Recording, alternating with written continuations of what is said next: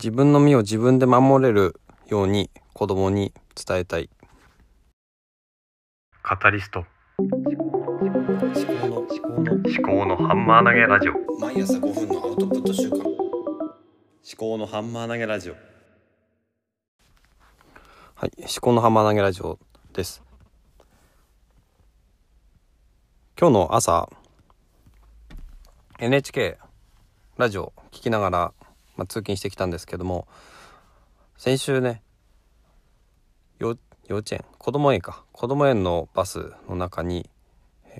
子供3歳の子供が取り残されて亡くなったっていうニュースがありました。で今日の朝のラジオでこの SNS 上でさまざまな議論が、えー、起こっているということを話がありました。あともう一つ NHK のニュースで面白かったのはエキマトペエキマトペっていうものがありまして、まあ、こちらはちょっともし時間があったら後で触れようと思います。まず一つ目の話なんですけども幼稚園認定こども園のバスの中で取り残されてしまったという事件ですけれどもこれは本当になんでこんなことが起きてしまったのかっていうことと、まあ、起きてしまうことは、まあ、人間がやることなので一定の確率で起こるようなんですよね。で SNS とかでも実際にその自分の子供がスイミングのバスの中で残されたとかあとは何かのバスの中で残されてたら内側から鍵を開けて出たとかそういう話もあったりするということです。であともう一つあの注目していたのがクラクションを鳴らすように子供に教えているという投稿もあったということです。車の中でクラクションを鳴らせば周りで何が起きているのかっていうのを見に来るわけですよね。必ず見に来ると思います。だからまずはクラクションを鳴らすっていうことを覚えさせる。っていうのが一番効果的なのかなと。自分の身を自分で守るためにはそういったの自分でできる対応策というものを教えておく必要があると思いました。そのミスが起きることをなんだろうな許しては許すとかまあ許さないとかではないと思うんですけどもミスが起きてしまった過失が起きてしまったらそれはもちろん責任を追及したりとか原因を追求したりとかする必要があると思いますがそれは他人が起こすことなので自分で何か対応できることっていうのを自分の身を守るための生き方として必要なんだと思います。それはやっぱり親が子供に教えるべきことの中で最も重要なことの一つなんだと思いました。そういう話を、まあ、NHK のラジオでしていて私の長女も今スイミングに通ってるんです。で今は私の両親があのスイミングまで車で送って行ってくれるので、えー、心配なんですけど私も子供の頃スイミングバスで通っていて小学生の頃。で私の長女も多分小学校に入ったらバスで行くようになるのかなと思うんですよね。小学校からバスの送迎が始まるので。そうなるとまた取り残されるってことがありえるので私が行ってるスイミングのバスは駐車されている状況を見るとこのドアを開け放しているようだったのでどうなのかな？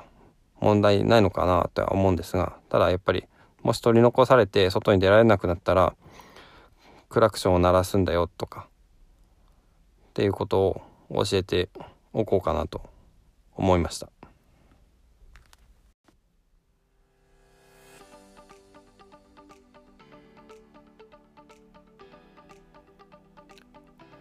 ということでですね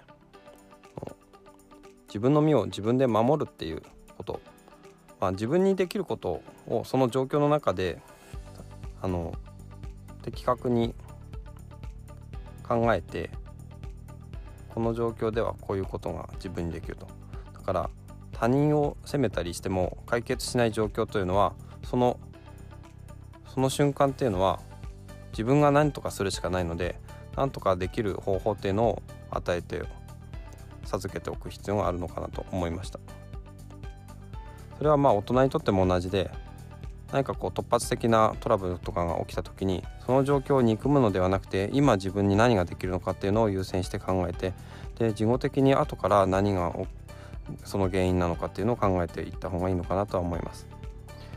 とちょっと冒頭で触れたもう一つの話題ですね駅まとめ駅まとめについてなんですけど上野駅で6月から12月まで試験的にあの行われているものだそうで聴覚障害者の方に対してあの駅での音ですね音を文字に AI が書き起こしてそれをけ、うんと、電光掲示板か何かで、えー、表示をすると電車が来る音とかビューンとかね、えー、ピンポンパンポンとか多分そういう音とかをあとアナウンスの声とかを、えー、文字にしてちょっと